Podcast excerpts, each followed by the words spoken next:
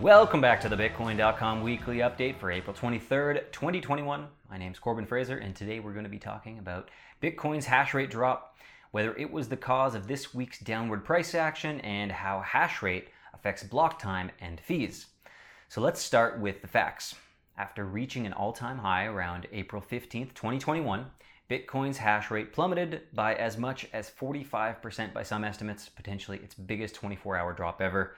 Hash rate, by the way, is a uh, measuring of the processing power miners direct towards the SHA 256 hashing algorithm in their attempt to be the one to extend the chain and win the block reward for doing so. And moving on to the cause of the drop, here's where things start to get a bit cloudy. Apparently, it was triggered by a coal mining explosion that led to widespread blackouts in the Chinese province of Xinjiang. There were also rumors of safety inspections at Bitcoin mining facilities, but as with most things in China, we may never really know what happened.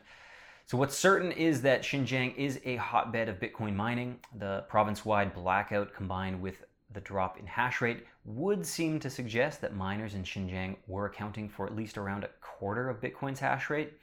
Now, did the hash rate drop cause Bitcoin's price to also drop? And the answer to that question is uh, who knows? Certainly, there seems to be some correlation, and as shown by this chart, as you can see, first the hash rate dropped, and that's the yellow line.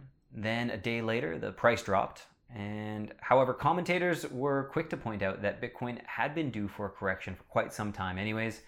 So, crypto research outfit The Block's Larry Cermak uh, summed up this sentiment in a tweet. Lol, if you think the hash rate drop was the reason for the dump, your NGMI, NGMI of course, meaning not gonna make it. As we all know, Bitcoin, Bitcoin Cash, and other cryptocurrencies have been on a tear lately, so no one should be surprised when there's a correction. Cermak added, weekends with low liquidity are perfect. Some dumb catalyst to spook traders off, and down we go. Okay, so moving on to how this affects block time and fees. Remember, prior to the drop, Bitcoin's hash rate was at an all time high. This meant that the difficulty for mining new blocks had adjusted upward. But when you suddenly take away a quarter or more of that hash rate, blocks end up taking longer to mine. Blocks are supposed to come in, and you, usually you see this happen every 10 minutes or so. You can see a new block confirmation is usually around 10 minutes. But this week, several blocks took an hour or more to be mined. With less blocks being mined per day, we get a growing backlog of transactions in the Bitcoin mempool, and as the fee market is based on supply and demand, the result is a rise in fees. In fact, this week saw Bitcoin fees hit new all-time highs with the average transaction cost reaching almost 60 US dollars to send a Bitcoin transaction. At this rate, Bitcoin's mining difficulty will probably adjust downward in the first few days of May. So if you're looking to move Bitcoin, you may want to hold off for a few weeks if you can. And this is unfortunately just the nature of Bitcoin. It is what it is. If you need fast and cheap, use Bitcoin Cash.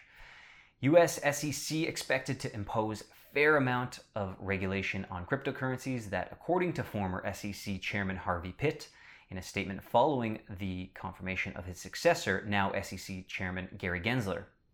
Gensler, a professor of cryptocurrency at MIT, was confirmed last week as the chairman of the SEC. When describing the new chairman's familiarity with cryptocurrencies, Pitt stated, Gary Gensler is an expert on cryptocurrencies. He has taught about them and he is a market expert. I would expect to see clear rules of the road evolve under his leadership. The former chairman further explained that companies like Coinbase effectively make markets in cryptocurrencies and are subject to SEC regulations. This means that the Commission will have influence over how cryptocurrencies are being marketed, though it's not fully clear whether cryptocurrency regulation will come from the SEC or from the Commodity Futures Trading Commission. It is clear that we should be all prepared for new regulations in some form in the coming months, and we'll be following along very closely, so be sure to like and subscribe. And while the new SEC chair seems to have a good grasp on crypto, this week a US lawmaker warned the Treasury Secretary and Fed chair not to ignore Bitcoin or America will fall behind.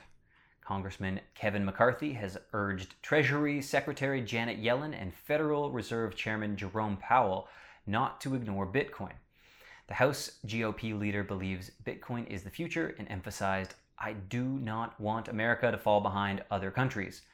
Longtime crypto proponent McCarthy hasn't been impressed with statements made by Yellen and Powell, stating, I think they tried to ignore it and make it go away.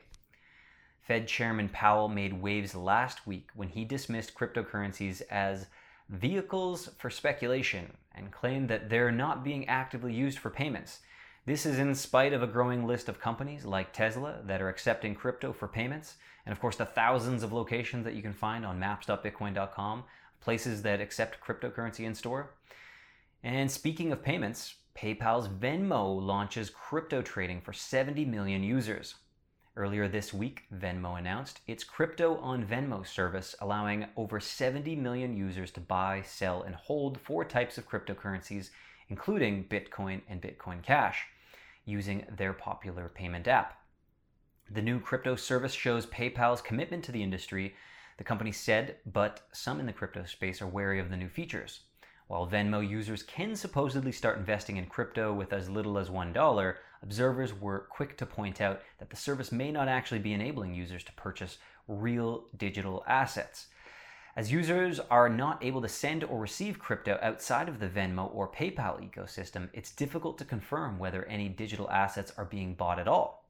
Some observers pointed out that the company is doing little more than providing customers with a digital IOU, which represents their supposed crypto holdings. And while it is nice to see these big companies put their names behind crypto, many are still waiting for PayPal to provide full crypto functionality to its users rather than forcing them to contain their assets within the company's closed ecosystem. Now, personally, I just don't see them going that route. I can't imagine PayPal goes non custodial. But if you do want to hold your cryptocurrency and actually be able to send it, try out the Bitcoin.com wallet. Go visit wallet.bitcoin.com. And finally, our last story for today there's more good news for the Bitcoin Cash ecosystem. It comes in the form of a project that leverages Bitcoin Cash's big block size to bring a fast but secure sidechain. The Smart Bitcoin Cash project, or Smart BCH, is a unique Ethereum and Web3 compatible sidechain that has the potential to make throughput as large as 1 billion gas every 15 seconds. A Bitcoin Cash sidechain is a separate chain from Bitcoin Cash but pegged to the Bitcoin Cash cryptocurrency. This allows it to benefit from the security of the main chain while having higher throughput on the side chain. The project would represent an alternative to both the high fees currently plaguing Ethereum and the centralized nature of Ethereum competitors like Binance Smart Chain. And although the project is still fairly nascent, it's being heralded as an very, very good news amongst Bitcoin Cash supporters. It will be interesting to see how Smart BCH plays out. I, for one, am very excited about this project. I think the whole concept of bringing EVM compatible developers, uh, EVM capable developers over onto the Bitcoin Cash chain, I think it's huge. This is kind of all about just making making friends across chains. You know, this is um, this is kind of what it's all about. You know, I think in Bitcoin and in cryptocurrency, it's very easy to pick a side and be a part of a tribe and say our coin's better than yours. But if you just support some of the tech and and invite people in with open arms and kind of create some cool stuff. You know, there may very well be some interesting things that uh, the Smart BCH sidechain can actually solve that could go on to help Ethereum, could go could go on to help Binance Smart Chain. So it's very interesting stuff. I for one am excited. Let us know in the comments below what do you think is this project the future of Bitcoin Cash? And of course, be sure to like, be sure to subscribe, and if you can hit the little bell notification, you'll get a notification next time that we do another little news broadcast thing. So uh, we will see you next week. Thank you again for tuning in. And uh, I think that's it. Bye.